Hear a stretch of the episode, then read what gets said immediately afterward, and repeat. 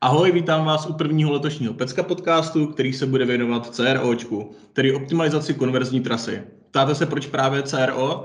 Myslím, že eh, jde o aktivitu, kterou nemůžete jen tak naklikat a říct si mám splněno, ale v ideálním případě jde o dlouhodobější záležitost. A jakož mám začátek roku, můžete si třeba dát pro tenhle letošní rok předsevzetí, eh, že eh, se v tomhle ohledu trošku posunete u svých projektů. No a abyste věděli, jak na to, jsme tu my, tedy Ondra Ilinčev, Petr Bláha a moje maličkost.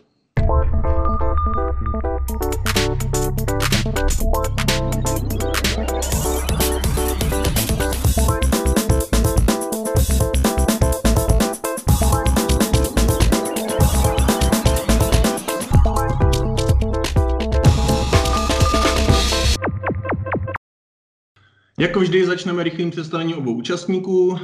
Můžeme začít třeba Ondrou. Ondra začínal jako architekt, tomu ale dlouho nevydrželo a vrhl se vlastně střemhlav do webdesignu.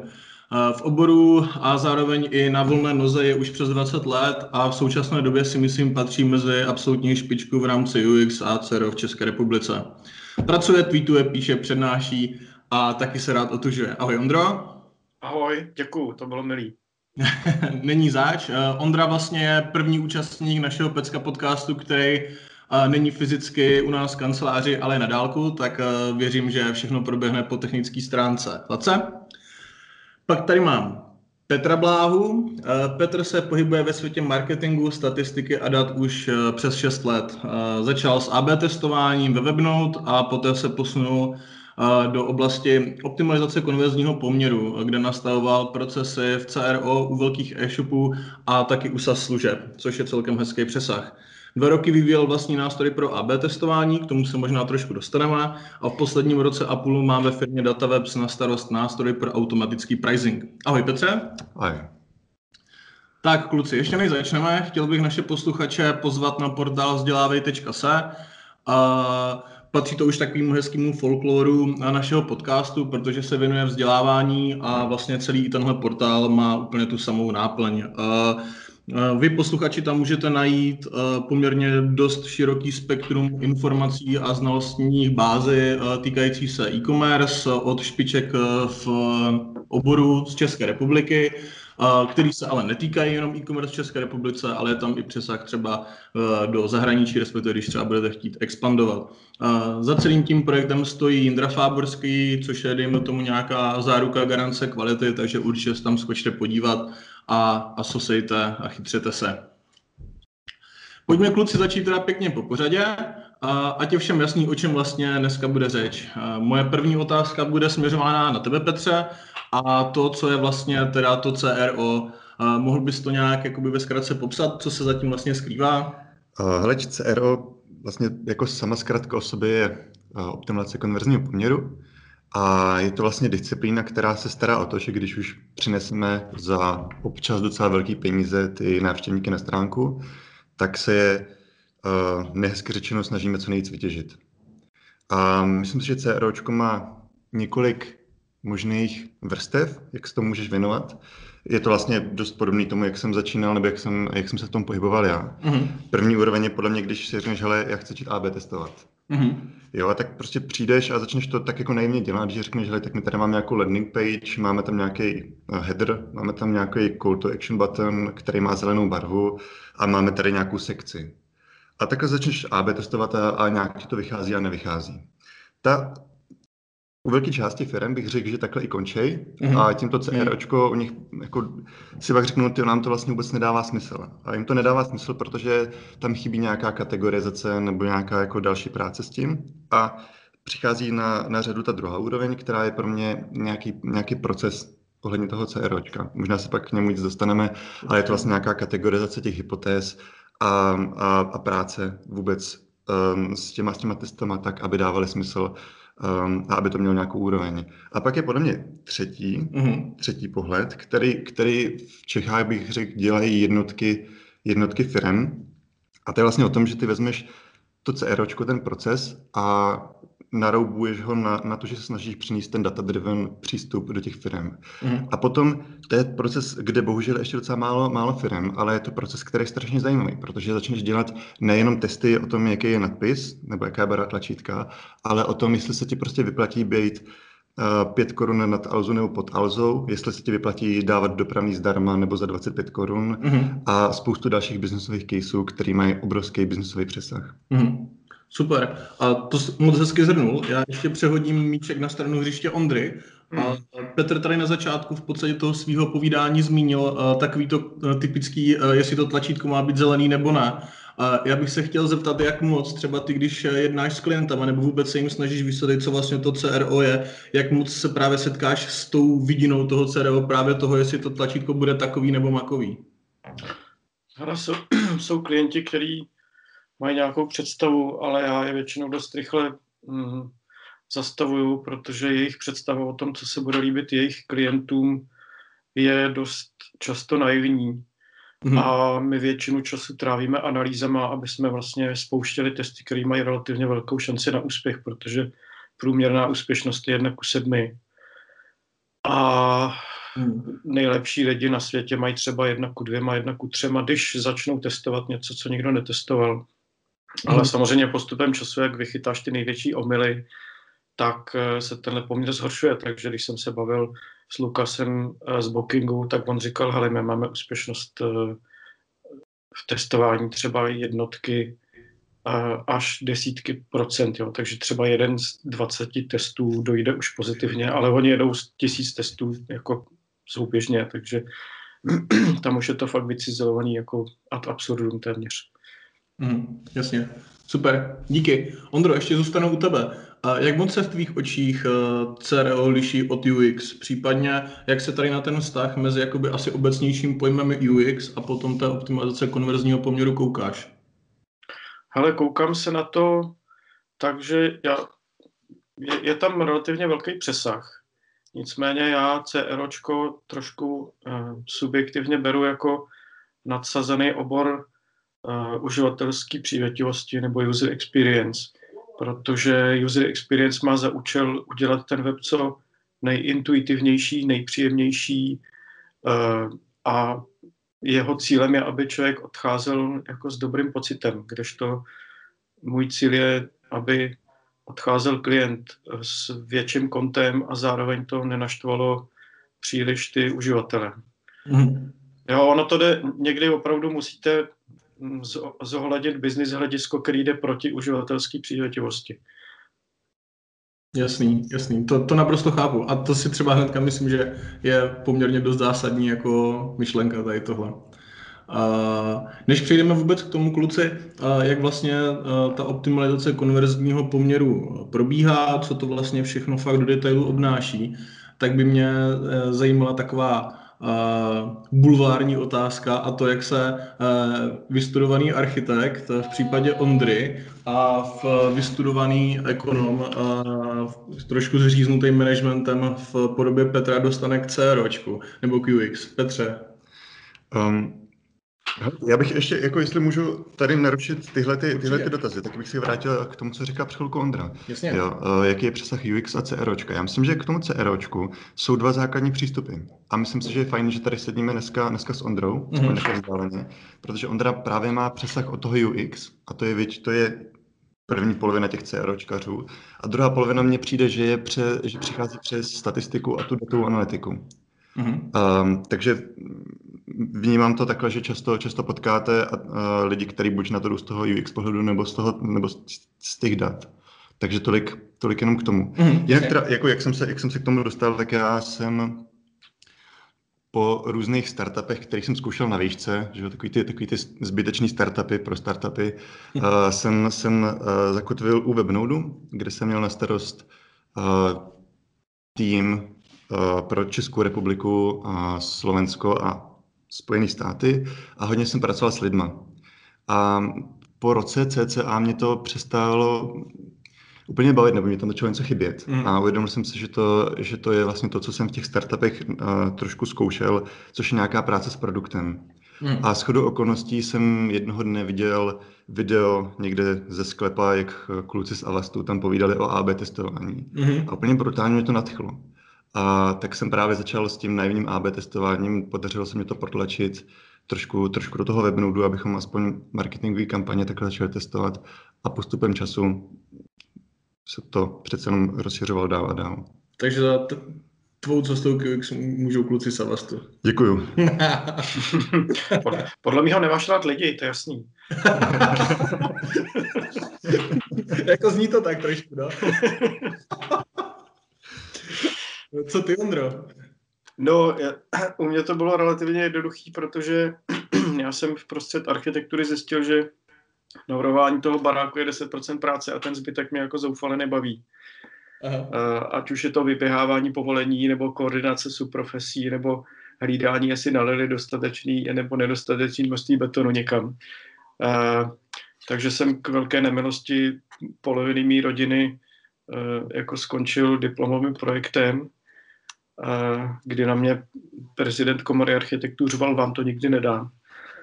A, a, a argument, který ho pře, přesvědčil po dvou hodinách, kdy se o tom radili, jestli mě teda nechat vylejt nebo ne, byl, když můj eh, vlastně, ne velitel, ale uh, šéf ateliéru řekl, on to stejně nikdy dělat nebude. Takže jsem dostal s otřenýma zádama za tři a no, v té chvíli jsem už věděl, že to dělat nebudu. A mě totiž začalo víc bavit ty věci prezentovat. Mm-hmm. Takže jsem přešel vlastně k webu, pak jsme do toho přibrali vlastně tiskoviny, takže v určitou chvíli jsme dělali většinu věcí pro Google český a, a pak jsem zjistil, že hezký neznamená funkční a už vůbec nevydělávající, takže tam byl takový přechod. Ono to zní teďka docela rychlý, ale mě trvalo 15 let, než jsem se k tomu vlastně dostal. To je mazec teda, no. Ale teď jsem teda spokojený a už si myslím, že další pivot dělat nebudu. jo, asi, asi, asi jako jsi dobrý v tom, co děláš, tak asi by bylo fajn u toho zůstat, no. tak některý klienti si to snad myslí, no. A pojďme, pojďme se postupně teda přesunout uh, k vůbec uh, té optimalizaci konverzní cesty, uh, nebo vůbec k tomu procesu jako takovému který bych chtěl rozdělit teďka úplně v tom úvodu na nějaký dvě, dvě fáze. První je od toho první setkání, od prvního setkání s klientem do předání nějakých závěrů z toho výzkumu a potom vlastně do té fáze, kdy jako ten výzkum je hotový, je nějakým způsobem představený klientovi a, a jde se teda na tu, na tu realizaci, to znamená nějaké úpravy prostě a tak dále. A Ondro, tebe bych se chtěl zeptat ideálně na tu první část, to znamená, Zkusíš prosím posluchačům popsat proces od toho prvního setkání s klientem do předání těch závěrů výzkumu? Mm-hmm. Já, já to uvedu na jako svým příkladu. Mě většinou zavolá klient a říká, chtěli bychom zlepšit web a myslíme si, že nefunguje úplně optimálně. Já říkám, to si myslíte správně, většinou. A pak se pouštíme vlastně do analýzy dat a analýzy lidí. Jo, já budu mluvit trošku jako lidskýma termínama a, a budu se snažit moc jako eh, ne, eh, nemít ty technické věci v tom. Mm, a za mě, eh, já většinou dělám, první, co dělám, je, že se toho klienta zeptám hodně podrobně na biznis, protože nemá smysl optimalizovat věc, která, u, kterou, u který nemá marži nebo která mu dělá 2% v obratu. A, a čím líp to pochopím, tím potom mám vlastně lepší práci nebo jednodušší. Jo, takže, takže nějaký opravdu spíš biznisový hovor s klientem a na základě toho se pouštím vlastně do analýzy dat, což v mém případě znamená většinou Google Analytics, pak trvám na analýze pohybu myši, nebo tam, jak, jak doskroluje člověk daleko, na co kliká, jaký jsou nejoblíbenější nebo nejčastější cesty. Hodně často děláme testy prvního dojmu, což znamená, že cirka třeba 100 až 200 uživatelům ukážu většinou homepage a pak se jich tam na to, o čem ta stránka je, eh, jestli tam zjistili nějaké výhody, eh, jak moc to vypadá důvěryhodně. Mm-hmm. Tam se ukazuje, jestli vůbec lidi chápou ten klientův biznis. A divili byste se, myslím si, že tak ve třetině případů ty lidi vůbec jako nechápou a je to hodně daný tím třeba, že na slajdu A místo toho, aby byl bazén, tak je slavíme 25 let a je tam dort, takže pak uživatelé říkají, to je cukrárna nebo to je agentura, která organizuje narozeniny. Mm-hmm. A, a ten dojem si vlastně děláte čistě jako vizuálně, protože si ho děláte, řekněme, v 20 sekundy, takže nestačíte vlastně nic přečíst. A, takže tohle mi jako skládá a, v zásadě ten technický obrázek, pak teda zkoušíme i a, nějakou analýzu rychlosti nahrávání, která se ukazuje jako docela důležitá, čím dál tím víc lidí je na mobilu. Mm-hmm, to je pravda. A, no a pak se pouštím do těch a, analýz lidí, což většinou znamená, že se, že se pobavím s obchodníkama, a projdu si nějaký mm, soupisy, a, co se řeší na chatu, a, hodně často děláme uživatelské testování a, nebo testování konkurence, koukáme se, co dělají, nedělají, ale za mě, jako kdybych měl z tohohle vořezat úplně všechno, tak si nechám mouse tracking a uživatelský testování, protože to jsou věci, u kterých vždycky najdu něco nového. Mm. A, a něco, co i po těch 20 letech mě jako příjemně překvapí v tom smyslu, že se plásnu do čela a říkám, no jo, to je vlastně jasný. Akorát jsem na to nepřišel. Jasný. Jo, takže a pak máme nějaký checklisty už jako za ty léta vypracovaný, takže zkoušíme, co, a, čím to projde, čím to neprojde. A, ale ono to není zas tak jako raketová věda, akorát hodně těch uh, majitelů už jsou příliš ponořený do toho biznisu a některé věci nevidějí. Jasně, jasně. To je, to je klasická klapky před, přes oči, to je, no. to je jasný. Už, už jenom to, ty jsi to naťukl na začátku, že vlastně jako ta cílová skupina, že jako úplná klasika, kdy jako by ve finále, když potom začne člověk řešit vůbec tu personu s tím, s tím klientem, tak zjistí, že vlastně to, co si myslí ten klient, je taková ta vysněná persona, která s tou reálnou personou, prostě, která to nakupuje, nemá nic společného. No. no já si bohužel myslím, že hodně těch majitelů si myslí, že oni jsou vlastní ideální zákazník, což je málo kdy pravda. Mm, to je fakt. Tady ty, eh, tady ty testy, které ty jsi vlastně vyjmenoval, který ať už jsou z Google Analytics, nebo jsou to právě ty uživatelské testování, to si všechno jsi schopný jako zajistit sám, nebo na to máš tým lidí? Většinou to dělám sám, včetně sledování videí uživatelů, což je vždycky hrozně bolestivý. Ale já já to jako nejsem schopný moc outsourcovat z toho pohledu, že každý na to má dost subjektivní názor mm. a je tam, je tam jako velký pole pro toto interpretovat špatně. Jo, takže jako část toho outsourcu, třeba, třeba mám, mám uh, kolegu uh, Radka, který mu řeknu, hele, prosím tě, na screenshotuj mi web, nastav mi v Hotjaru prostě nej, jako stránky, tak, aby se to sbíralo ale tu interpretaci samotnou dělám sám. Mm-hmm. Ono je to asi špatně, ale já dost blbě deleguju a hlavně většina klientů, která za mnou přijde, má dost negativní zkušenosti s agenturama, kde se to na nich učí junioři. Mm-hmm. A jedna z jejich věcí, ale budeš to dělat, věď, Ondroty. A já říkám, mm-hmm. no, budu, no. Jasně, jasně, chápu. Super, díky takhle k těm výzkumům. Uh, Petře, máme hotový výzkum, klient ho dostal, byl mu inter, interpretovaný, co dál? Uh, já si myslím, že nejdřív musí získat buy toho klienta, mm-hmm. protože tahle ta první část, kterou popisoval teďka Ondra, ta je, ta je sexy, že jo? Ty, ty dostaneš nějaký výstupy, vidíš tam ty uh, hitmapy, které ti pravděpodobně stejně nic neříkají, kromě toho, že máš pár koleček červených na stránce. A teďka já, abych začal spolupracovat, tak chci mít buy toho klienta. Chci, aby si uvědomil to, co taky Ondra říkal. Že když, když se nám začne dařit, tak budeme mít třeba úspěšnost 25-20% eh, toho testu. A že to je běh na dlouhou trať. Že to není o tom, že tady uděláme tři různé AB testy, vyděláme klientovi 4 miliony a, hmm. a půjdeme od toho. Je to, je to dlouhodobý proces a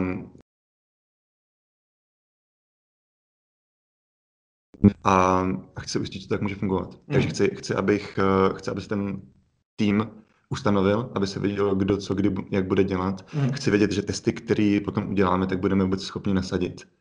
A chci vůbec vědět, eh, jaký jsou, jaký jsou možnosti jak toho testování, tak potom i toho nasazení. Mm-hmm.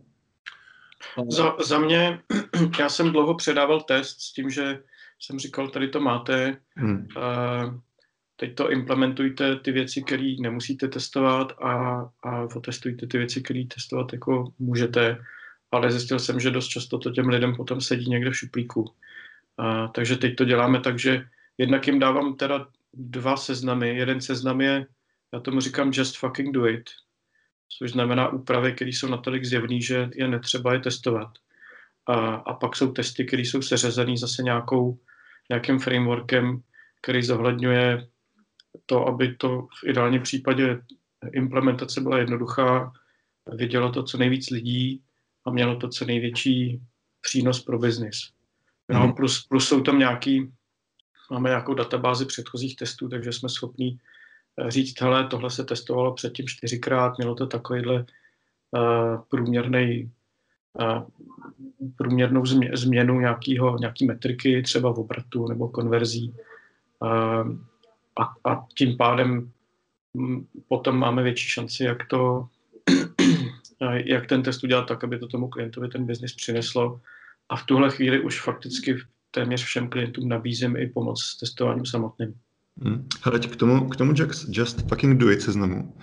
Uh, já s tím mám docela špatnou zkušenost, protože my jsme si jedno nechali zpracovat od uh, některého z předních UXáků v Čechách uh, analýzu hmm. a vyšlo nám z toho velmi mnoho podnětů a rozhodli jsme se, že jeden z nich otestujeme, který taky vypadal úplně, úplně jasně. Mm-hmm. A otestovali jsme ho a zjistili jsme, že nám to snížilo konverzní poměr o 15%. Mm-hmm. Tam, tam vlastně, jakoby já jsem na to chtěl taky navázat, že vlastně uh, já chápu, že čím člověk jako UXák nebo obecně jakýmkoliv oboru jakoby je, je seniornější, tím eh, dokáže do toho dát takový ten expertní pohled. To znamená, asi ten seznam jako toho udělej to teď a není potřeba to testovat, se v čase jakoby bude rozrůstat. Ale kde je pak ta hranice si říct, jakoby tohle už testovat, anebo tohle je prostě jakoby úplně jasný, počet 9 z 10 případů takhle dopadlo. Jako. Mm. Já, já, já na to mám jako business pohled. Jo. Ono je samozřejmě optimální otestovat si všechno, ale když průměrný test běží 28 dní a těch změn máš 50, tak to prostě nejde, protože bys testoval 4 roky v kuse. Jo? Yes. Takže někde tu hranici prostě nebo někde tu linku udělat musíš. Jo? A druhá věc je ta, že uh, my většinou ty, ty nápady, uh, který si myslíme, že mají velkou jistotu to zlepšit, naházíme do jednoho balíku a uděláme vlastně uh, jako střelbu brokovnicovou. Jo, takový best shot, jo, což znamená, že uděláme variantu, kde ty změny je třeba 10, ale jsou to změny, který, u kterých máme jako velkou jistotu. A tam potom to průměrné zvýšení je třeba na 20%, kdežto u jednotlivých změn je to třeba 5 průměrně. Jo, jo, rozumím. Jo, jako samozřejmě je nějaký ideální svět, ale buď na to nemusíte mít trafik, a nebo na to prostě není čas, a, a nebo jsou nějaký jako, jako opportunity cost, uh, takže vždycky je dobrý se rozmyslet, co testovat a co ne. No. Mm, jasně. No a tím se dostáváme teda vlastně k tomu, jako kdy je ten správný čas s tím, s tou optimalizací konverzního poměru začít, Ondro. No, já si myslím, že určitě dřív, než začnete platit za návštěvnost, a ono ne, vždycky to musí být opravdu takhle sofistikovaný. Já bych opravdu začal tím, že eh, samozřejmě určitě mějte nějakou analytiku na stránkách, hmm. určitě mějte nějaký mouse tracking, eh, abyste byli schopni ty věci vyhodnocovat. A, a pak prostě postupně přidávejte a zkoušejte. No. Jako je to takový průzkum bojem.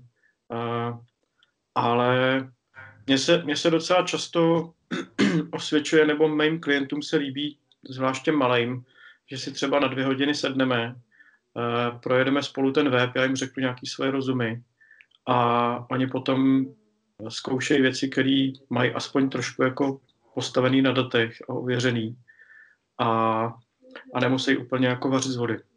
Mm-hmm, mm, jasně, jasně. Dává smysl třeba fakt jakoby se asi nějaký testování provést třeba předtím, než uh, nevím, spustím brandovou kampaň prostě, nebo něco takového, prostě obecně, než začnu rvát prachy do výkonu? Uh, určitě, ono to začíná nějakou jako technickou analýzou, kde vůbec jako zjišťuješ, jestli ti to funguje ve všech prohlížečích, operačních systémech, zařízeních a tak dále. A jako divili byste se, měli jsme teďka e-shop, který nechci jmenovat, ale jako má obrat, miliardový obraty a tam jsme zjistili, že nefunguje tlačítko před do košíku v určitý kombinaci operační systém Ani. a browser. Jo. A nebylo to úplně jako obskurní uh, varianta. Jo. Takže to, to, se, to se pak dost divili. Takže, a to je samozřejmě nejjednodušší, protože to je z nulový konverze na normál. Mm-hmm. Jasně, jasně. No a co potom, co potom jakoby weby nebo e-shopy, který uh, mají hrozně malý trafik? Dává to vůbec smysl?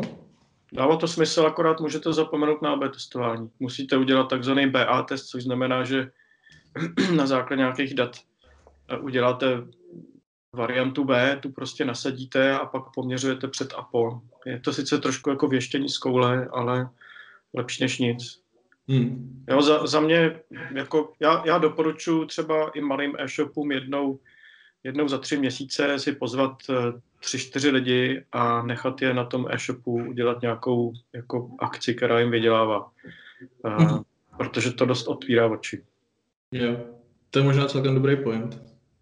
Jo, klidně to může být kamarádi. Já sice, jako ono je dobrý, když je to cílovka, ale pokud nemáte jako ultra specifickou cílovku typu jako letecký inženýři, který jsou na specifickém technickém webu, který, někom, který, který mu nikdo jiný nerozumí, tak si myslím, že se jako přeceňuje cílovka. Jako jestli je vám 50 nebo 20, když řešíte ten samý problém, tak je to asi jedno.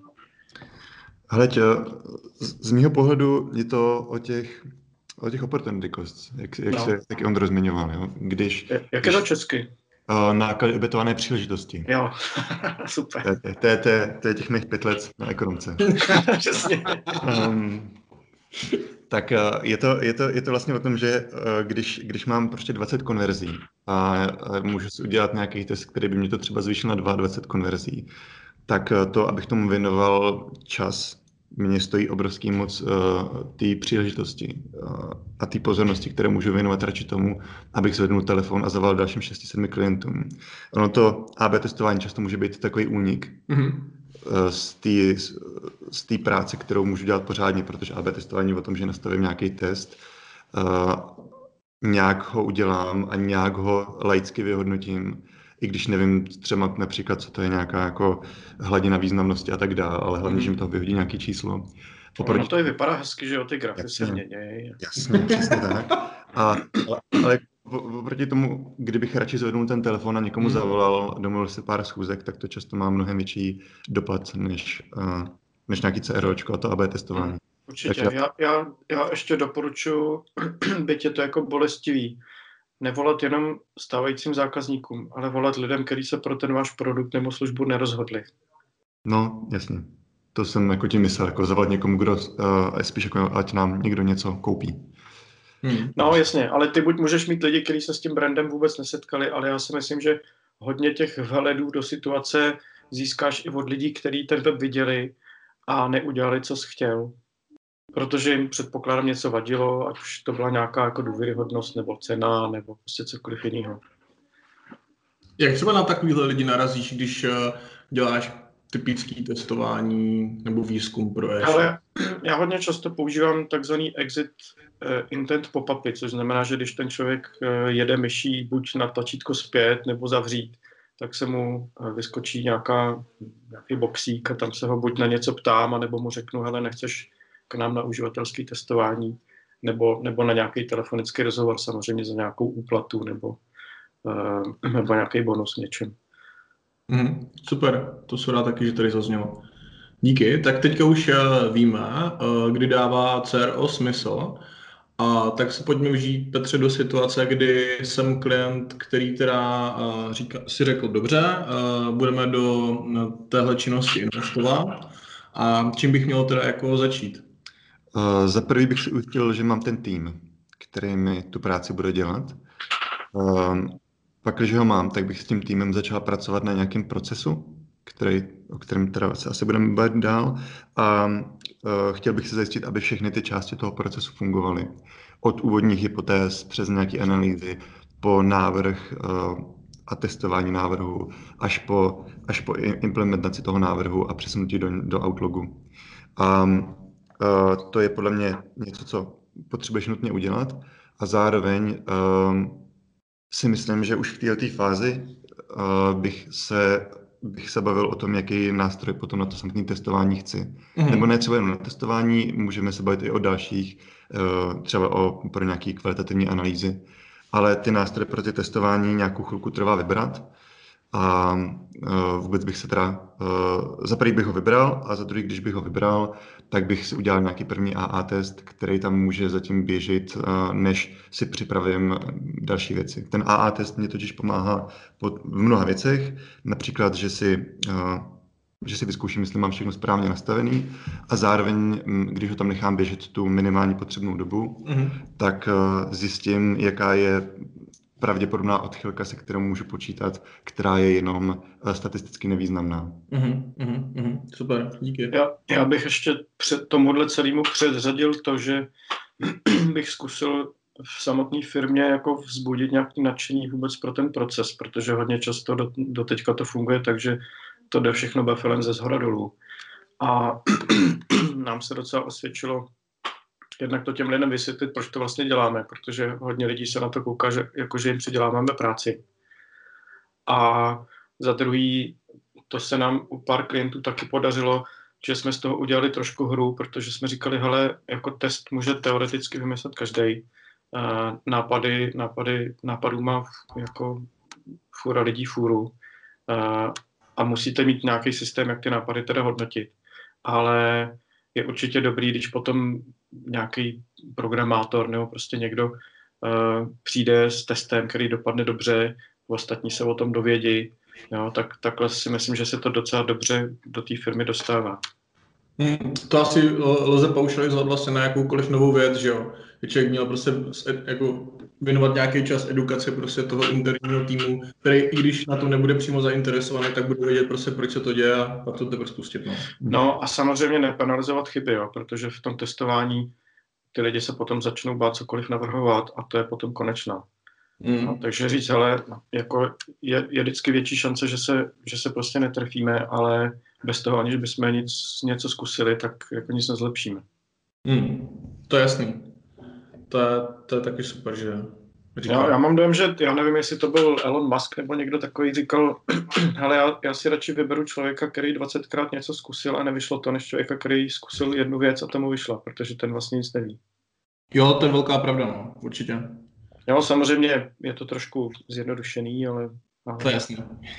min, minimálně co se týče motivace, tak ten člověk, který to 20krát zkusil a po, po 20. se stejně zvednul a jde dělat něco dalšího, tak ten určitě jako má tah na branku, no. Jasný, jasný. Super, díky, díky, tady k tomu jsme si řekli dost, to je paráda.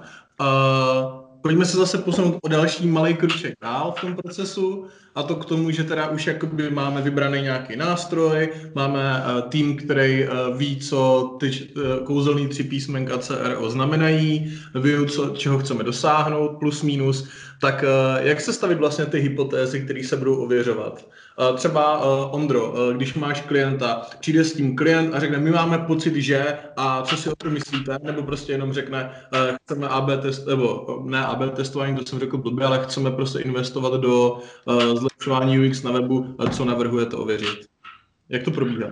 No, on buď přijde s nějakým pocitem, případně teda s nějakou hypotézou. A když mi řekne, co si o tom myslím, tak já řeknu nic. A, a pak řeknu, koukneme se na data, zkusíme to ověřit nějak jako datově, protože pocity jsou docela blbý způsob, jak řeš, řešit biznis.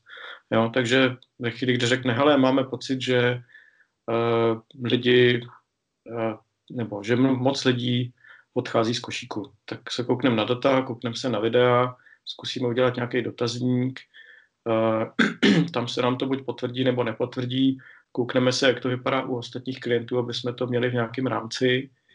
Uh, a pokud se teda potvrdí, že to opravdu je oprávněný pocit, tak pak vytváříme nějakou hypotézu, čím by to mohlo být a na základě toho teda zkoušíme testy. Nebo mhm. Jo, a já, já docela často zkouším víc variant, protože šance, že se přesně trefím, je relativně malá. takže, takže většinou zkouším nějakou jako bezpečnou variantu, zkouším nějakou crazy variantu, zkouším nějakou jako nebezpečnou variantu a samozřejmě pak musíte mít nějaký poměrně pevně daný pravidla, kdy ten test zastavovat, protože se nám dost často ukazuje, že test, který třeba první, první týden vypadá úplně strašlivě a je tam propad 30%, tak eh, po, po měsíci už je to na nule a nebo po, po dalším týdnu je to na nule a za měsíc jsme jako 10% v plusu. Mm. Jo, ale to, to, to bude, jako technicky vám to samozřejmě řekne Petr líp. Já vždycky, když nevím statisticky, tak zavolám a řeknu, ty, bláho, jak to je? tak dobře, přehozený míček zase na stranu hřiště Petra. Petře? Máš um, jako ta, ta, ta úvodní otázka byla, jako kdo přichází, kdo přichází s těma hypotézama. Um, já si myslím, že to je tak půl na půl. Um, je to, jak vlastně o tom mluvil Ondra. My tím, že fungujeme na x různých klientech, tak víme, co CCA bude fungovat a nebude fungovat a můžeme tam přijít s nějakým úvodním výkopem těch hypotéz. A na druhou stranu, to CROčko je výborná věc v tom, že dává, dává do ruky uh, nástroj přes, nebo nějakou platformu, přes kterou každý v té firmě může přijít a říct, hele, já si myslím, že tohle to bude, bude fungovat. Uh. Jo, vytáhne to z toho šuplíku, kde to má třeba 2, 3, 4 roky uložený a nebylo to jak otestovat a řekne, hele, já bych chtěl tohleto zkusit, nebo já bych tohleto chtěla zkusit. A, a, a to je pak skvělý, protože často my, my totiž přicházíme do toho e-shopu s věcmi, které jsou specifické, ale pořád jsou poměrně generický. Uh-huh. Uh-huh. A když to ten člověk, který tam je a, a třeba bude prodávat, uh, já nevím, uh, nový nože, tak bude přesně vědět, uh, co teďka funguje, jaký je hype v této v v oblasti, na co lidi slyší a neslyšejí a můžu to říct docela jako dost pěkně a může to prostě říct i paní uklízečka, která, která uklízí. Mm, to určitě, to určitě. Nenadarmo se říká, že jedný z nejcennějších jakoby dat při rešerši úvodní jsou z technické podpory a tak, že jo, to s tím souvisí. No. Jo. Hlavně ty lidi na to jako můžou mít opravdu jiný a zajímavý pohled. Jo? U té uklizečky bych byl trošku skeptický, ale uh, jenom fakt, ten, ten, ten majitel toho biznisu tomu vždycky bude rozumět víc. My přicházíme často třeba s nějakýma jako best practices, byť teda opřenýma o data, ale on může být ve specifické situaci, kdy je to naopak velice špatný nápad.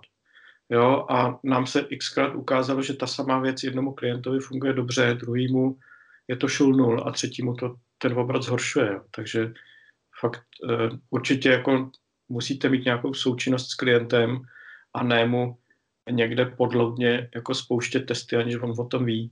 Jo, hmm. minimálně kvůli tomu, že uh, vám ten test taky může docela slušně zhatit tím, že mezi tím něco buď vymění na webu, nebo spustí nějakou kampaň, nebo něco, co ten test vlastně jako statisticky znehodnotí. A ještě vlastně část této otázky byla o tom, jako jak sestavit ty hypotézy, mm-hmm. které se budou ověřovat. A to je, to je taky docela alfa omega, protože těch testů na té stránce nemůže běžet moc. Mm-hmm. Takže je potřeba přijít s nějakým systémem, jak ty hypotézy prioritizovat. Já rád používám framework, který mu se říká PI. Vím, že Ondra do toho přidával ještě před časem Erko nakonec, takže z toho měl dír. Nevím, jestli to pořád ještě má. Ale, ale jsou, jsou určitý frameworky, které se na to dá, který se dají používat na to stanovení té hypotézy, nebo spíš na stanovení priorit těch mm. hypotéz. Jestli prostě má smysl testovat jako první um, barvu tlačítka, uh, úvodní, úvodní, úvodní message, anebo uh, font ve všeobecných obchodních podmínkách. Jasně, chápu to. Chápu to. Uh, upřímně, eh, barva tlačítka a změna nadpisu jsou nejčastější první testy, které nevedou k výsledku. Přesně tak. Ještě možná, my jsme do toho samozřejmě oba ponořený, ale můžu tě, Petře, poprosit, abys dal nějaký příklad hypotézy, ať si lidi dokážou jako představit, co to vlastně znamená. Um, Hypotéza říká, že eh, když změním na stránce X eh, prvek Y, tak očekávám, že v, in, v datovém intervalu Z dojde ke změně metriky A.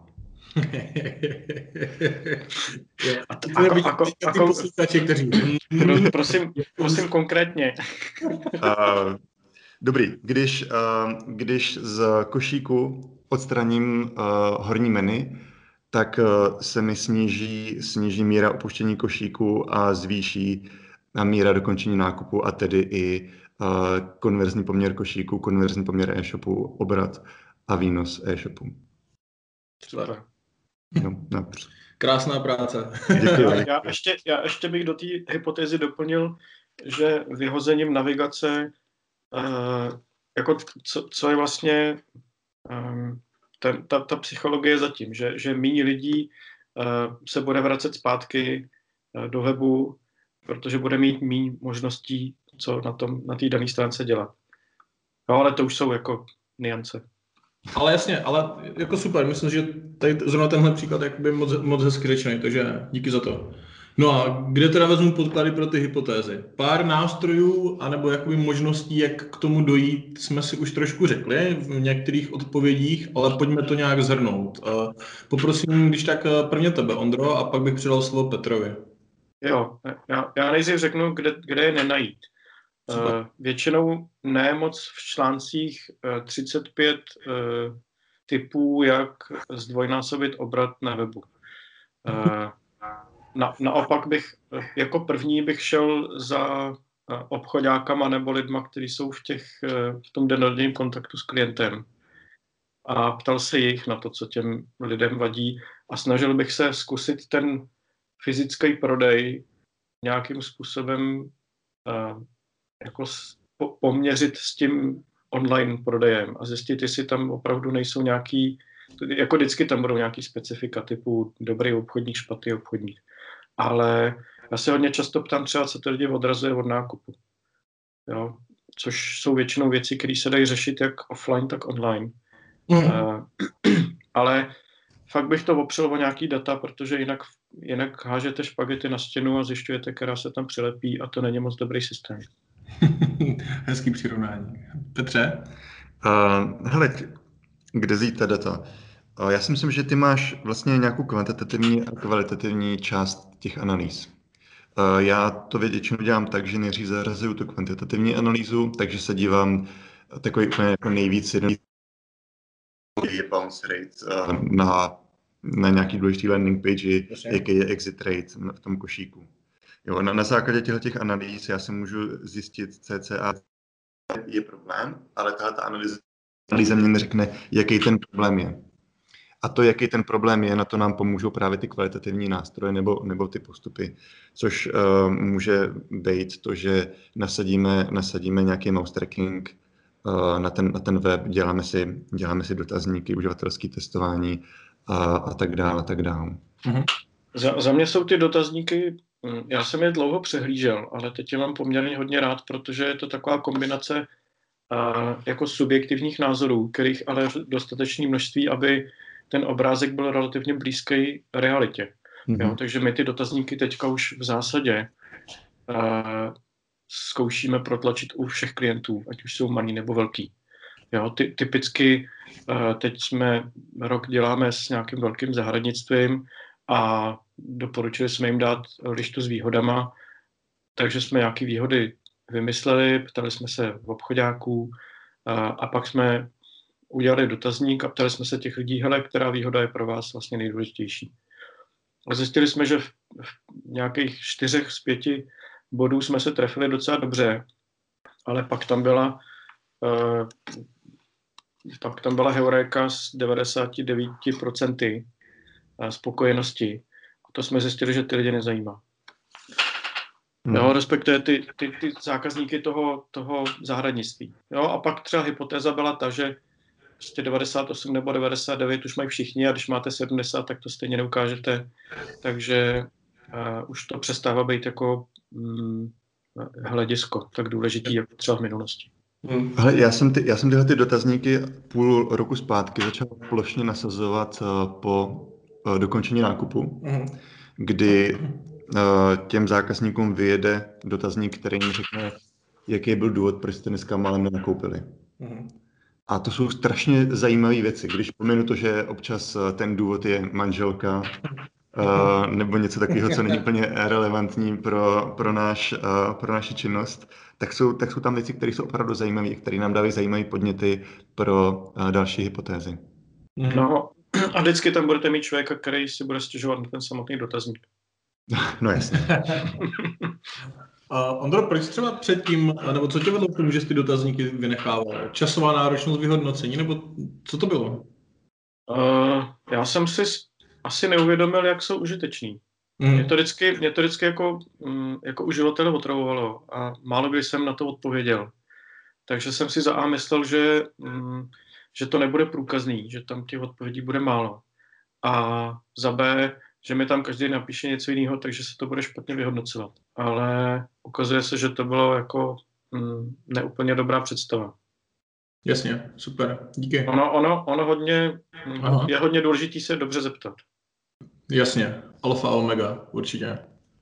Já, do, já doporučuji u těch vyskakovacích dotazníků mít maximálně třeba dvě otázky. A oni už jsou docela sofistikovaný, takže tam už jsou nějaký jako uh, logiky typu, když odpoví takhle, tak mu pak ukáž tohle, když odpoví takhle, tak něco jiného. Ale ty lidi to dělají v zásadě zadarmo a když jim dáte pět otázek a nic jim za to moc neslíbíte, tak, tak se vám na to vykašlou, respektive odpovědi na první, část na druhou a třetí už všichni ignorují. Jak se teda naučit dělat dobrý dotazník? No, jednak bych to zase opřel o nějaké naše mm, data a pak je dobrý se ptát už ze začátku na ty věci, které jsou vlastně pro nás nejdůležitější. Takže vy nechte úplně v omáčku a ptejte se opravdu, a, jako za jakým účelem jste u nás na webu, co vás odrazuje od nákupu, případně pokud máte nějakou konkrétní věc, tak, e, tak se ptejte. Jo, ale třeba jako blbej dotaz je, jak se vám náš web líbí, co říkáte na cenu. Protože všem se bude zdát všechno drahý a to, že se někomu něco líbí, ještě neznamená, že u vás nakoupí. Jako hnusných webů, který fungují skvěle, je, je fůra. Vy třeba Craigslist. Mhm, jasně. Petře, jak dlouho by takový uh, průzkum vlastně uh, měl probíhat? Nebavím se o těch dotaznících, ale fakt, když máme třeba nahozený nějaký ten mouse tracking prostě, nebo prostě nějaký heatmapy a tak, tak uh, ať, chtěl bych, aby tady zaznělo prostě uh, to, co znamená vlastně ten sběr dat, tak aby to byly data, s kterými se už pak dá pracovat. Máme velký, malý projekty, takže hmm. jak k tomu přistoupit? Hele, bavíš se o sběru dat pro hypotézy nebo pro samotné testování? Bavím se o, jo, dobrý dotaz, díky. Bavím se o tom samotném testování v tomhle případě. To znamená, ověřujeme už ty konkrétní hypotézy. Takže přímo už jako AB test. Přímo už okay. AB test. Mhm. Uh, Takový ty typické poučky říkají minimálně dva business cykly. Business cyklus je doba, je, uh, která je potřeba pro to, aby člověk první uh, návštěvě udělal ten nákup. Krátký business cyklus bude, když si zakládáš vlastně webové stránky. Uh-huh. Velmi dlouhý ten business cyklus bude, když skupuješ nový auto. Uh-huh. Uh, takže dva business cykly minimálně s tím, že uh, si myslím, že je dobrý mít ten test v, v násobcích týdne, aby se, uh, aby se vlastně vynulovala uh, ten, vynuloval ten efekt víkendu nebo běžného pracovního dne, případně nějakých externalit. A z mého pohledu je na to potřeba minimálně dva týdny mm-hmm. na ten test a, a maximálně, jako když, když už je to nad měsíc, tak začínáme být trošku nervózní a když je to nad dva měsíce, tak už ten test eh, jako označuju jako, jako, inform, jako datový šum, mm-hmm. protože tam už začíná být tolik externalit, že nejsme schopni to, to správně vyhodnocovat. Já si vzpomínám, že asi dva roky zpátky jsem jsem měl diskuzi s někým, kdo, kdo měl AB test, který, který běžel rok. Mm-hmm.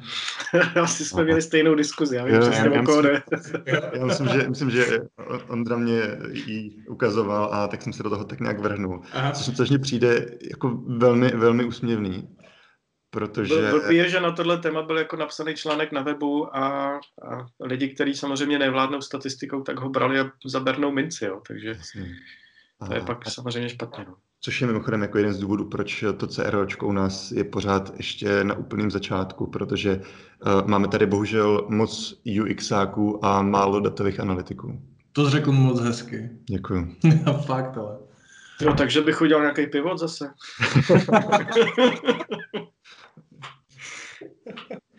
Ne, tam, tam je fakt jako důležitý, aby člověk, já, já jsem trošku jako statistická lama, jo, minimálně oproti Petrovi, ale nějaký úplný základ člověk prostě mít musí.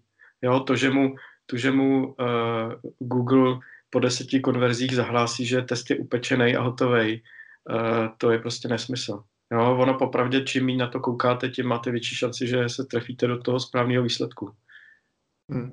Zároveň, zároveň my prostě chceme, eh, každý, kdo jako začne AB testovat, tak chce, aby to testování bylo úspěšné. Takže jakmile hmm. tam vidí jenom náznak toho, eh, že, to, že si myslí, že to dopadne, jak to dopadne, tak už, tak už xkrát se mi stalo, že lidi řekli, jo, my už, jsme, my už jsme ale tušili, že to dopadne takhle, tak už jsme ten test vypnuli. Jasně, jo, jo. Takže takový to nutkání, jako to předčasně prostě utnout, to tak jako... No, ono, ani, ani ne předčasně, protože on vám ten nástroj opravdu v tu danou chvíli říká, že tam je statistická jistota klidně prostě 95 nebo 99%, ale hmm. druhý den to může být zase zpátky třeba 60, jo. Takže ono to, není to jako, že to je nějaká konstanta, která se jenom zvětšuje, hmm. byť některé nástroje už s tím se snaží trošku jako počítat, ale pořád je to vlastně fluktující hodnota, stejně jako vám fluktuuje prostě cokoliv jiného, včetně konverze. A čím častěji se na ní díváte, tak tím je větší šance, že zrovna v nějakém jako píku to zastavíte, protože to v tu danou chvíli prostě bude nějak vypadat. Ale je potřeba opravdu v tomhle být trošku eh, jako na sebe přísnej a podívat se na začátku, abyste zjistili, jestli ten test je nastavený dobře a pak se na to třeba podívat jednou za týden. Já vím, že je to ze začátku docela bolestivý, mm. a, ale jako zvyšujete si tím šanci, že fakt nezvolíte nějaký false pozitiv. To vám zase vysvětlí Petr. A hlavně, hlavně, není to, hlavně není to jenom o, o tom, jak ten test má dlouho běžet, no, ale, ale je to i o tom, kolik těch dat tam nazbíráme jasně. a jaká je, jaký je rozdíl mezi výkonností jednotlivých variant. Hmm. Já jsem se už xkrát stalo, že na každé variantě bylo 300 konverzí a vypadalo to, že opravdu B hraje natáčkem a když jsem nechal, aby na obou variantách bylo tisíc konverzí, tak, eh, tak se to najednou všechno srovnalo a bylo to to samé. Takže, což, což nám mimochodem jako velmi limituje uh, tu oblast, kdo opravdu to AB testování může dělat správně, protože kdo má 2000 konverzí měsíčně. Když se podíváme na nějaký Pareto efekt, tak to nebude příliš mnoho webů a e-shopů. To je pravda. No a, te, a teď berte v úvahu to, že uh, to, čím, čím blíž jste té dané konverzi, tak tím samozřejmě ten test jako je rychlejší, jo? ale pokud máte na webu 2000 konverzí celkem a začnete testovat něco na homepage, která je třeba 5 až 6 kroků vzdálená od samotné konverze, ne víc, tak tam samozřejmě těch dat potřebujete daleko, nebo těch návštěv daleko, daleko víc, protože jste hrozně daleko od té hmm. cílové metriky. To ano, to je jasně. A, a, a právě ta věc, o které jsem mluvil, i potřebuješ čím, čím, uh, míň, uh, čím menší vzorek máš, tím větší musíš dělat změny, aby, aby, tam, byly, aby tam byl větší dopad těch změn. Protože jakmile máš, já nevím, jenom 500 konverzí a fakt potřebuješ něco otestovat, tak eh, když budeš mít nějakou nuanci plus minus 5-10%, tak eh, to pořád bude statisticky neprůkazný. Jasný, jasný.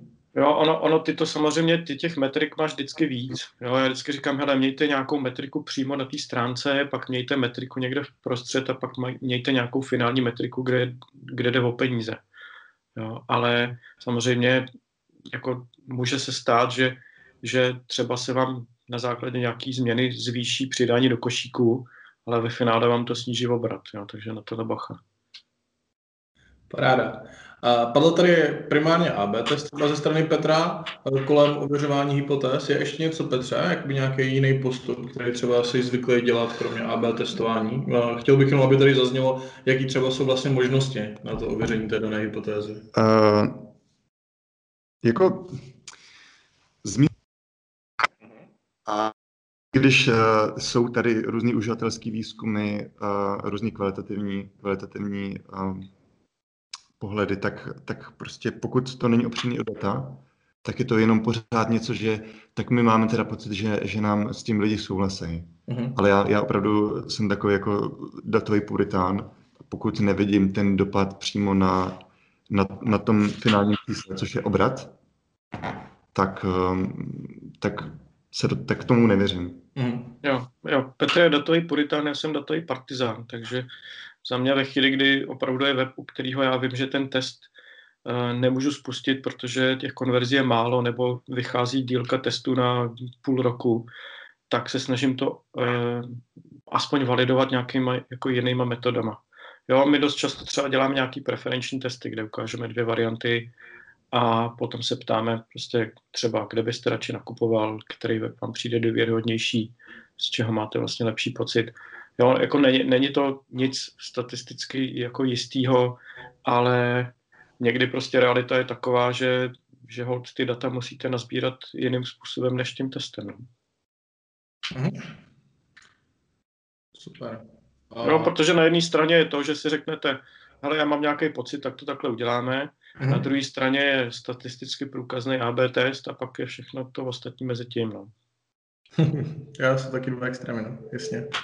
No a co je teda, co je teda vlastně, Petře, výstupem člověka, který se věnuje optimalizaci konverzní trasy? Um, když se vrátím úplně na začátek, na ty tři úrovně, uh, tak buď se právě na to díváme hodně naivně, že výstupem je jenom otestovaná hypotéza, uh-huh. ale uh, když jdu trošku do, do jako těch dalších úrovní, tak se dostávám trošku do toho EZO, EZO, EZO pohledu. Uh, já si myslím, že jako výstup dobrýho CRO specialisty je, je nějaká platforma, skrz kterou ta firma může začít dělat dobrý rozhodnutí. Hodně filozofický, chápu. Jo, jo, jo. Za, za, za, mě, za mě je to to, že, že tomu klientovi zlep, průběžně zlepšujete biznis. Což, což, je, což je potom Jestli... jako tím, tím průvodním jevem té platformy. Hmm. To znamená, dá se na to dívat jako tak, že v podstatě ten člověk na straně toho specialisty uh, může být ať už v podstatě nějaký dlouhodobý mentor, tak uh, i prostě člověk, který jako jednorázově vlastně předá svoje know do interního týmu a, a nechá ho dělat svoji práci. Uh, já se, já se třeba snažím, aby se ty týmy na, na mě byly co nejrychleji, co nejméně závislí. Mm. Takže se snažím je tam hodně, hodně koučovat a zároveň se snažím ten, ten proces tam dát tak strašně silně zakotvit, aby, aby, aby mě přežil. A například říkám mu velmi oblíbenou větu, když jsme na tom velkém zasedání toho boardu, kde se teda radíme, jak se to bude a nebude dělat, tak říkám, že ten proces je eh, nadřazen i panu řediteli. A je to moje velmi oblíbená provokativní věta.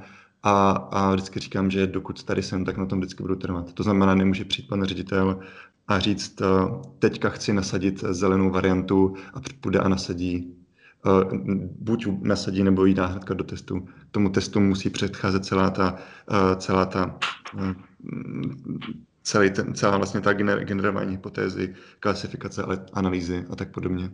Hmm. Ondro, máš to něco? No, že má asi Petr lepší pozici než já, protože někdy jsou ty klienti opravdu tvrdohlaví. Takže já jim bez všeho nasadím test, který chtějí, protože on dost pravděpodobně nedopadne dobře a těm lidem to trošku jako ten hřebínek skrouhne a pak jsou jako, pak víc poslouchají. To, to, to jo, ne, ne, že, ne, že bychom testovali jako úplný voloviny, jo, ale, ale ve chvíli, kdy prostě řekne, hele, v dlaždici e, máme detail a tam chci dát info, tak já řeknu OK, ale nemáme toho přímo žádný data, myslím si, že to s ničím nezahejbe, ale jako pojďme to zkusit, budeme to monitorovat a uvidíme, co to udělá. Myslím si, že no, Možná, že když na to líp než já, já jsem takový jako příliš puritánský a snažím se nemárnit čas. A občas na to jdu možná až příliš. To, to je rozdíl mezi UXákem a datovým analytikem. Počkej, se ti Ondro teďka budou klienti ptát, a kolik z těch našich návrhů spadalo tady do té kategorie? ne, to, tohle většinou je jakoby většinou, když se baví o nějakém prvním testu a řeší se nějaký brainstorming, co se bude testovat a tak dále, jo, tak samozřejmě čím, čím víc máte peněz na účtě nebo na, na výplatní pásce, tím si myslíte, že jste chytřejší a, a snažíte se ten svůj názor prosadit a já jsem s tím přestal trošku bojovat, protože vím, že lepší cesta je opravdu těm lidem ukázat, že tohle není dobrý způsob. Jasný, jasný. No, no a to neznamená, že jim no. jako snížím tím testem biznis jako o 50% a pak jim budu strouhat mrkvičku a říkat ha, ha, ha, já jsem to říkal, jo, to je prostě. No a teď, když teda máme uh, nějaký hmatatelný výstup, jo? máme, uh, udělali jsme si hypotézu, to jsme nějakým způsobem ověřili, máme z toho nějaký výstup, přidali jsme ho klientovi, no a teďka podle mě jako nastává ten zlom toho, jako jak docílit toho, aby celá tady tahle práce vlastně nepřišla vníveč a reálně prostě došlo k tomu nasazení nebo k tomu vlastně přenesení do té praxe. Ondro. No jako takhle, ve chvíli, kdy už je jako hotový AB test, tak už to naprogramovaný vlastně je, takže ta implementace už je relativně jednoduchá. Jo, ale většinou říkám, hele, to, že vám v AB testovacím nástroji něco vyjde, ještě neznamená, že to je jako reálný stav. Vždycky počítejte s tím, že to vydělíte dvěma. A, to bude, a to bude v zásadě jako nějaký dlouhodobý přínos.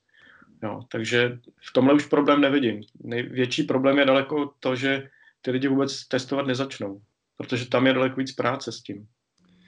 Hled... Tak jenom jako malý okýnko. Uh, to, že ti test řekne, že varianta B je lepší než A o 15%, neznamená, že ta varianta B je lepší, ale výběr těch dvou populací, že na ten testovací výběr B je o 15% lepší než A. A ta statistická významnost, když je třeba těch 95%, tak ti právě neříká, neříká, jsme si 95% jistý, že to bude o 15% lepší, ale jsme si na 95% jistý, že B bude lepší než A. Jasně. Jo, a, jenom, a byly to jenom ty výběry té populace, které uh, byly o 15% lepší. Jasně. No a, to, a tohle je přesně důvod, proč volám Petrovi. Já to ještě chytil. jo, jasně. Jo, jak mě jde o to, že se prostě setkávám s tím, že se fakt jako by udělal nějaký AB test, uh, přidá se to prostě, od, dokonce se to odprezentuje tomu klientovi, že takovýhle je závěr, uh, nebavíme se teďka o tom, jako jestli to je jako relevantní závěr, nebo jestli to závěr nějakého AB testování. A ten klient řekne, jo, jo, tak dobrý, tak my si to vezmeme a, a nás zkusíme to jako uvést do té praxe. No a pak vlastně jako za čtvrt roku se potkáš s tím klientem a, a tak co, to je všechno v pořádku nastavený. No víte co, oni byly jiné priority a, a my jsme se nakonec věnovali ještě ně, něčemu jinému, ale, ale máme to nachystaný. Hmm. Takže spíš takhle jsem to myslel. No.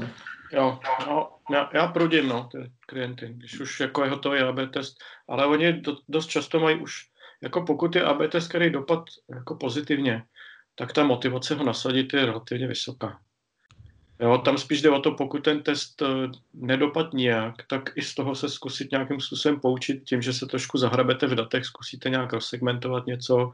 Jo, můžete zjistit, že na desktopu to bylo o trochu horší, na mobilu to bylo o hodně lepší, zároveň se to jako e, zneutralizovalo celkový výsledek je nula, ale pak můžete zjistit, že je dobrý prostě udělat jinou mobilní variantu a, a pořád si z toho vzít něco pozitivního.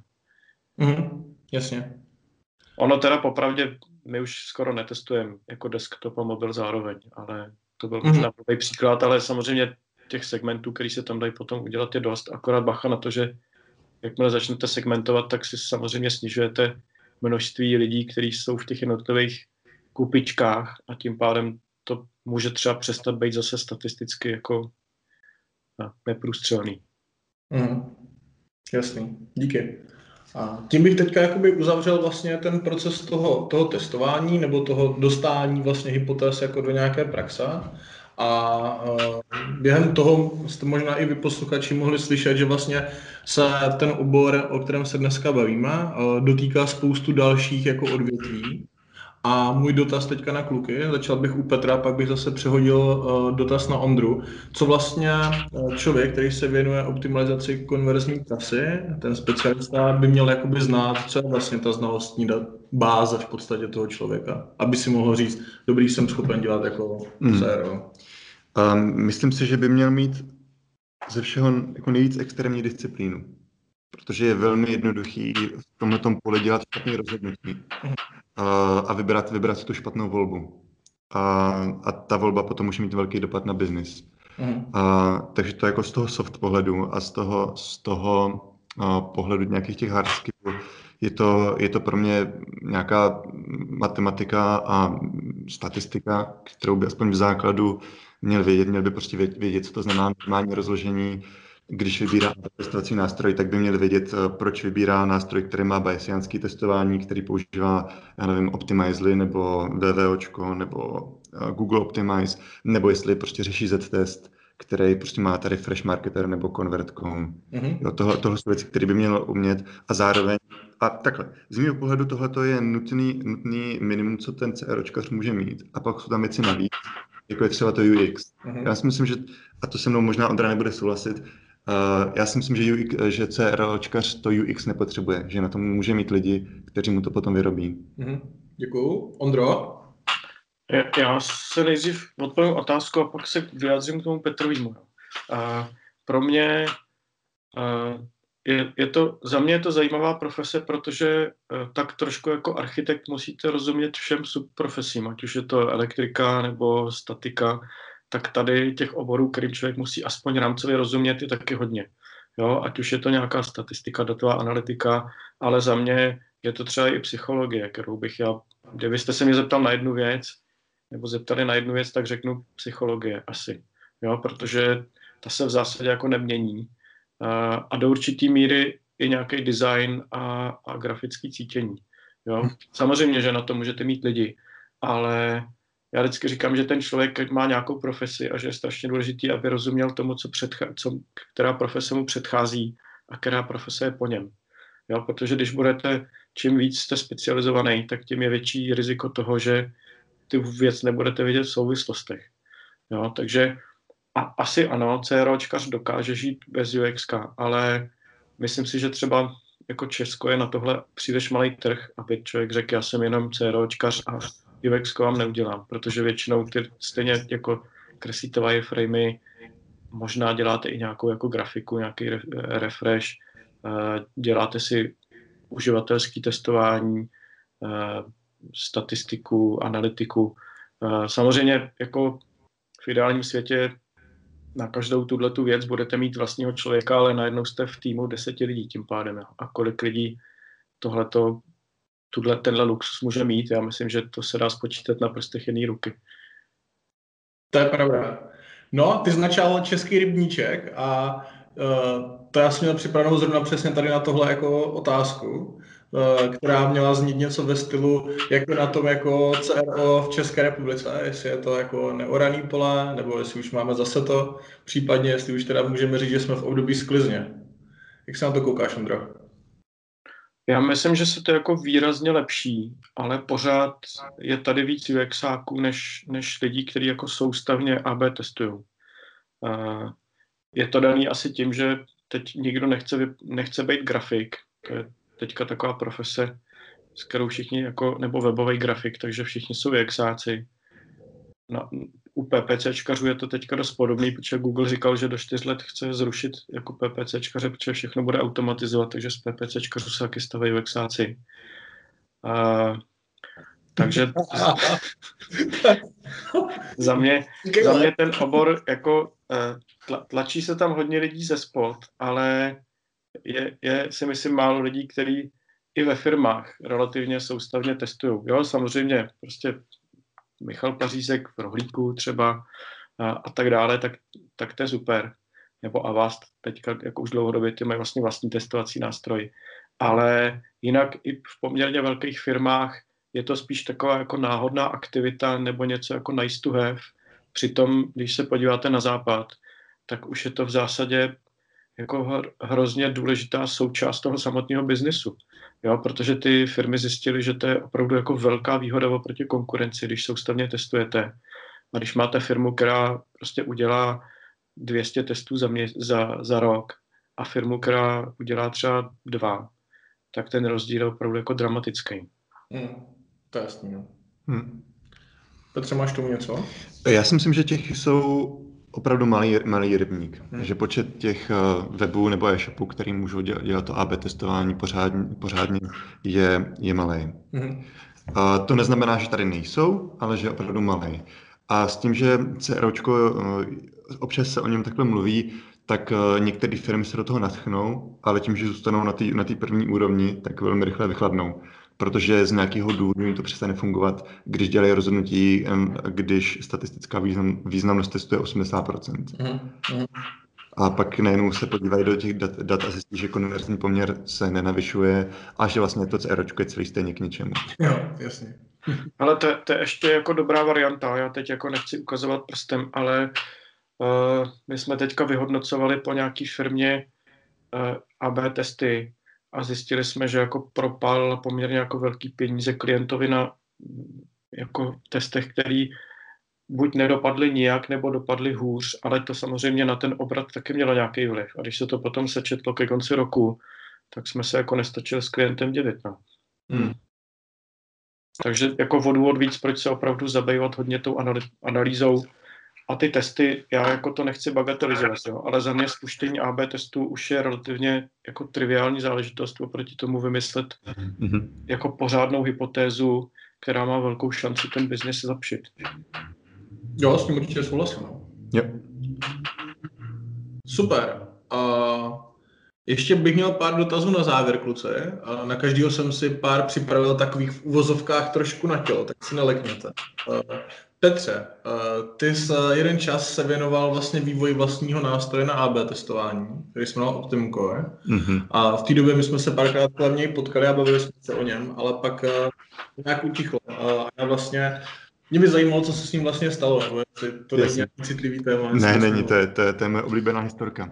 Vlastně, když zakládáte startup, tak ty první dva roky jsou strašný. Nikdo se s vámi nechce bavit a, a ke každému si jenom jako vlízáte a, a jste trošku jako zahňupy.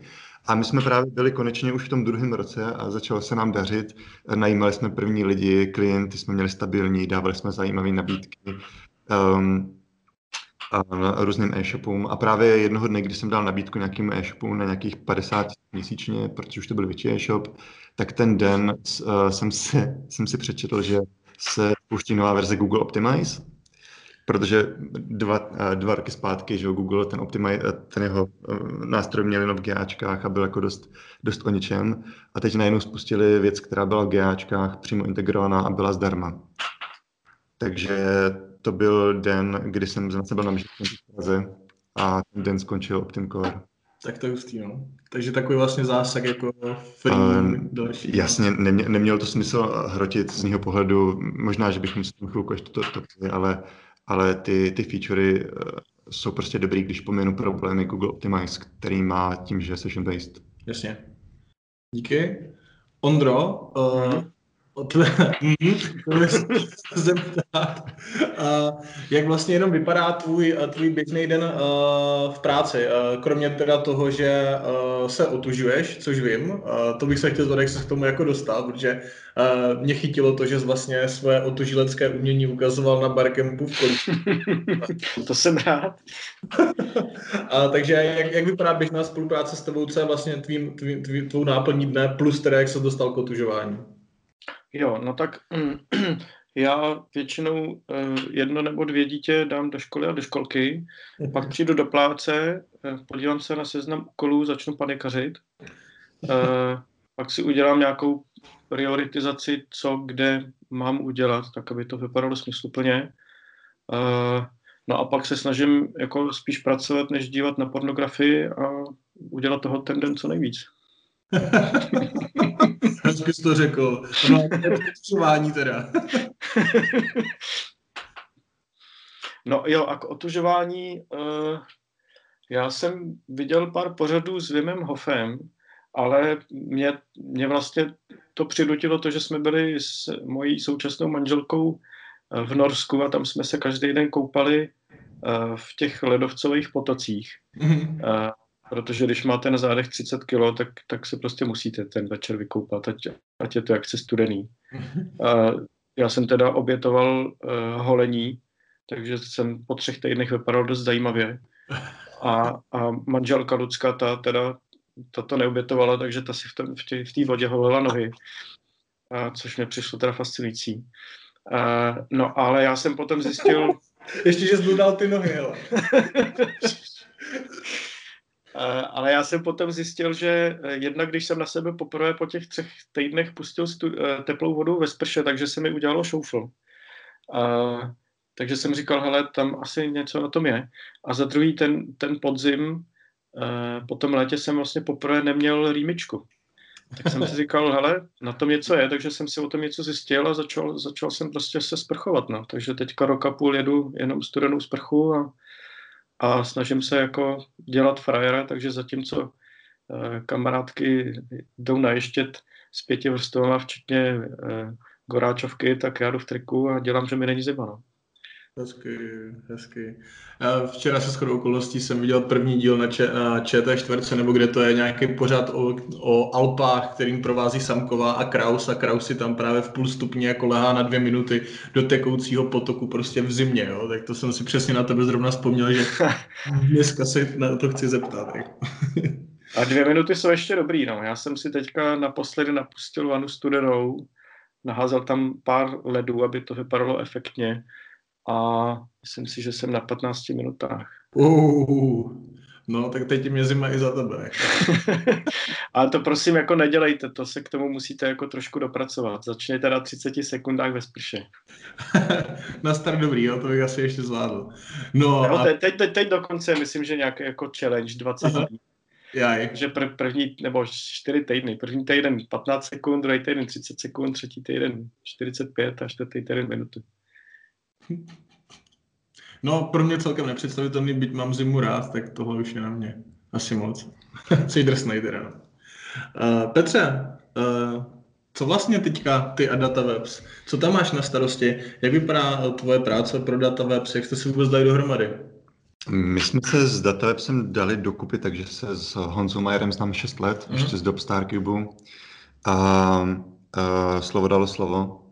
A dohodli jsme se roka půl zpátky na tom, že bychom se mohli začít bavit o, o tom, jak automatizovat pricing u klientů, u větších e-shopů. A tím, že k těm datům mám, mám docela blízko a k tím, že vlastně, jak jsem říkal, ta třetí úroveň toho, toho CROčka už je o těch businessových rozhodnutích, tak je to něco, co mě docela zaujalo.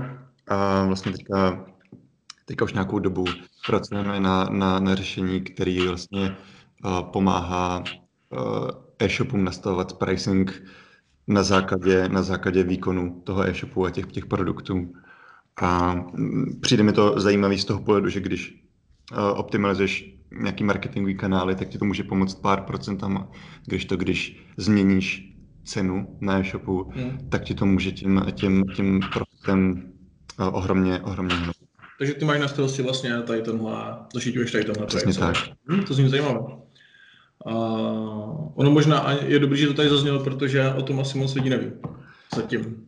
Ono ten, ten, ten trend toho dynamického pricingu, mm. kdy uh, měníš cenu na základě situace na trhu, na základě konkurence, je něco, co sleduju teďka vlastně od konce roku 2018, že se o tom čím dál tím víc začíná psát, uvažovat. Teďka jsme, jsme na dvou konferencích, kde vlastně o DCU budeme mluvit takže myslím si, že rok 2019 by mohl být hodně ve znamení nějakého dynamického pricingu. Mm, super, díky. Jo, dává to smysl. Uh, Ondro, ještě dotaz na tebe. Uh, ty píšeš články, které jsou poměrně dost obsáhlý, je tam poměrně hodně vždycky odkazů na externí zdroje, ze kterých čerpáš. A mě by jenom zajímalo, aby se lidi dokázali představit, kromě toho teda, že doporučuji posluchačům to odebírat, tak jak dlouho, jak dlouho takový článek vzniká, kolik zatím je práce a jestli bys mohl prozradit, kolik aktuálně třeba lidí ten newsletter odebírá. Jo.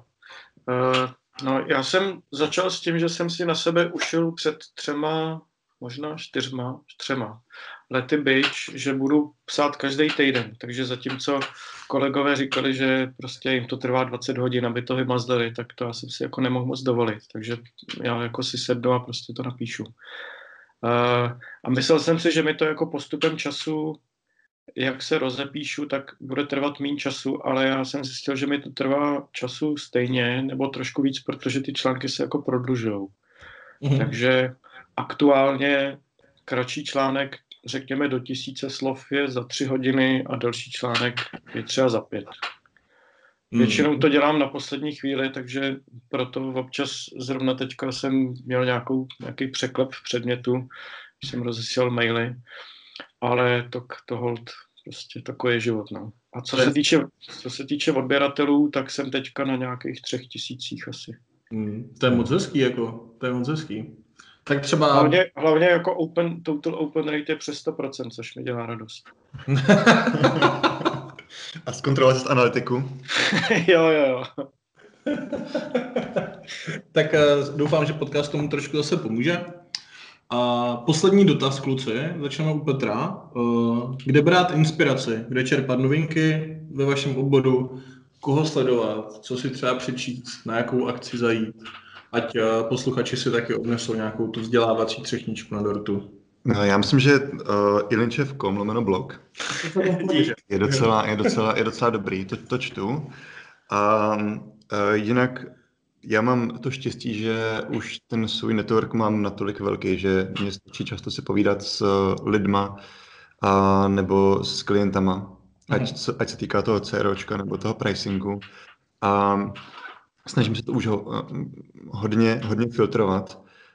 Um, takže abych vám přesně řekl jako nějaký přímo obsah, tak to nedokážu říct. Možná je to tím, že stárnu, ale snažím se si už spíš jako krystalizovat jenom ty opravdu důležité věci a vyhazovat ten balast. Například, jak Ondra mluvil o těch 35 Jasně. testech, který určitě můžete, tak to prostě to nechci číst už ani tyhle ty věci. Takže takhle to, takhle to děláme já. Mm, networking, super. Díky. Uh, Ondro, co ty?